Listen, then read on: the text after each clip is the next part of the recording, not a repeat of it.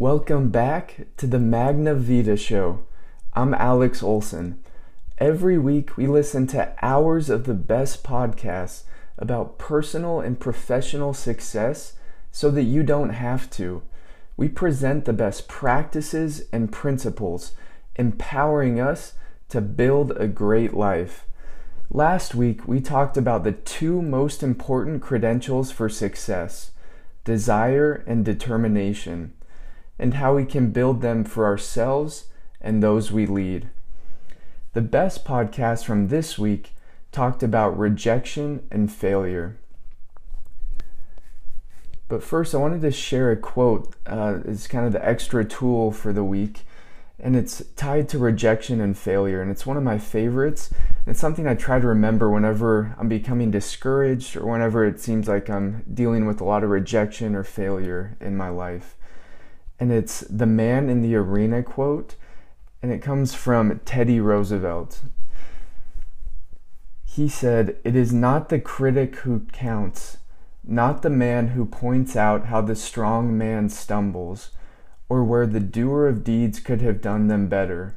The credit belongs to the man who is actually in the arena, whose face is marred by dust and sweat and blood, who strives valiantly, who errs, who comes short again and again, because there is no effort without error and shortcoming, but who does actually strive to do the deeds, who knows great enthusiasms, the great devotions, who spends himself in a worthy cause, who at best knows in the end the triumph of high achievement, and who at the worst, if he fails, at least fails while daring greatly, so that his place shall never be with those cold and timid souls who neither know victory nor defeat. So hopefully this is something that a lot of people have relied on. LeBron James has it tattooed, part of it tattooed on him. And I think it's just so crucial to remember that it really is not the critic who counts. And we should try to lift up those people who are actually in the arena and who are trying and fighting and doing whatever they can to help others out. So hopefully this helps you out and we'll get into the good podcast from this week now. The first podcast that we wanted to talk about comes from the minimalists. And this week they talked about rejection. And it was really interesting. They talked about how everything great in their career had come because of rejection, how they had learned lessons from it and it had helped them to become better. And that gets to a really critical point with rejection that they mentioned. They said that we need to be able to discern between criticism and feedback. Because, like the quote the man in the arena said, criticism really doesn't help us that much. A lot of times people are just trying to be negative or just frustrated about what they have going on in their own life, and that'll lead to them being critical of whatever we're trying to do. But feedback is crucial and it's something that we should always seek out. So, feedback is constructive and it helps us change, and that will help us get the most out of rejection. So, going forward, it's important that we try to distinguish between those two and try to really find and create a culture and an environment where we can get as much feedback as possible. The next podcast from this week comes from Tim Ferriss. He answered people's questions, and it was a really powerful podcast because he covered a lot of stuff. And what I really liked is the first point that he made was someone called in and they were really struggling with finding meaning and purpose in their life. And Tim said to find meaning, it doesn't have to be that complex. We just need to try to solve a pain point that we personally have. So, something that we're struggling with or something that we're dealing with. And if we can help solve that, it will help other people to do the same. This is how a lot of successful companies have come about as well. And he said, once you've found that thing, we need to find small ways to test what we want to do before we actually take that giant leap. And once we've do those small tests, then we can see what's actually going to work and what's actually going to help people. He called someone else and they, they asked him, How do you stay focused and calm? And I really liked his answer. He talked about how we have to simulate the test environment as much as possible. So they've done studies, and people do better on academic tests when they study beforehand in the actual environment, in the, in the same room, under at the same time. And it's the same in our life with other stuff. He talked about how beforehand we want to map out all the details what I really like though, he said we also want to practice the screw ups ahead of time. So before he gave his TED talk, he knew that he might be really nervous. And so when he was practicing his speech, he would get his heart rate going really fast by doing workouts, and then he would give his speech.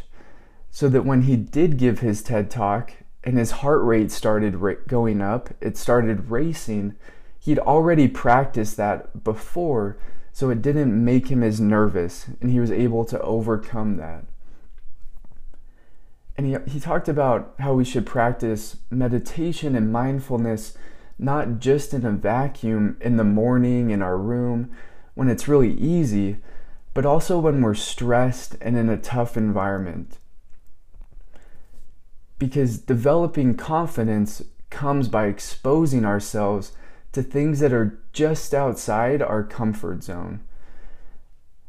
Tim said, We build confidence by actually doing the things that make us nervous because that gives us evidence that we can overcome whatever we're nervous about. And I just love the last line where Tim said, We need to step into the arena to have confidence.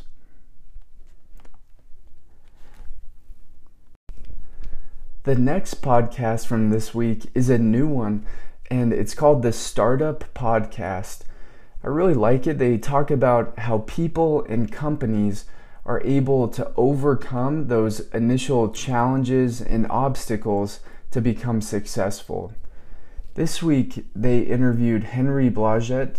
I think that's how you say his name, I'm not sure, but he was a really successful Wall Street trader and he was very famous and then he fell. He had a big scandal and it was really interesting because it talks about what it was like for him to go through that. And he what's what's really amazing that I liked was after that scandal he didn't give up. After that failure he kept fighting and he created Business Insider which is now a really successful media company there were two main points, though, that I liked from this podcast. He said that early on in his career, someone told him to really stand out, at some point, you have to make a bold stand and you have to do something that no one else agrees with. So in his career, he did that because well, he did that by picking Amazon to be a really successful stock. So now it seems obvious, but back in, I think it was in the early 90s, it might have been the late 90s, he talked about how nobody thought that Amazon was going to be successful. It kept losing money and it wasn't doing well, but he saw that there was something there and he saw that Amazon could be really successful. And so he made that bold stand. He did something that no one else agreed with, and because of that, he was able to really stand out. And he just talked about the last point from this podcast. Henry talked about how we have to make a bold call that's outside the consensus view. And so, sticking with rejection and failure from this week, I just love that idea that at times we'll have to stand out and it might not go perfectly. We might fall and we might fail, but those things aren't as important as what we can possibly gain by doing those things that we can still be successful even if we fall just like Henry was. We can reinvent ourselves or we can start again to be successful. The last podcast from this week is How I Built This. And this week they interviewed Logic the rapper. he's been really successful, and a lot of that has come from him being authentic and talking about things that other people in the past didn't want to talk about. So, for example, his most recent, most popular song is 1 800 273 8255. That's the National Suicide Hotline. And he talked about battling suicide and how we can overcome those thoughts and how we can overcome those tough times that we all deal with. And I really liked, they talked about in his beginning, in the beginning, how tough of a life he had and how he really dealt and struggled with a lot of issues at home and how he got rejected and he failed so many times, but he kept going. And I love what he said. Logic said he thought, and because the host asked him how he kept going and how he had the strength to do that, and Logic said he thought it would be much better to fail than to look back in his 50s with regret. And uh, to me, that's the perfect way to look at failure. That it's really not failure if we take a long term perspective we might fail today or tomorrow, but if we look at it several years from now, we'll look back and we'll be so grateful that we were at least in the arena, that we were at least fighting and trying to do something that mattered. And it was interesting because Logic's manager was really young too, but they learned how to do it by just taking those small steps and they learned from failure. So they really had to make those mistakes to know what was right and what was wrong. And as they made those mistakes, it wasn't a negative for his career. Logic talked about when he made mistakes and when he included that in his music or at, a concert, at first he would really beat himself up because he wanted to be perfect. But he realized that as he was making those mistakes, that he was becoming more authentic and that he was becoming more human for his fans. And that actually made it so he had a stronger connection with them.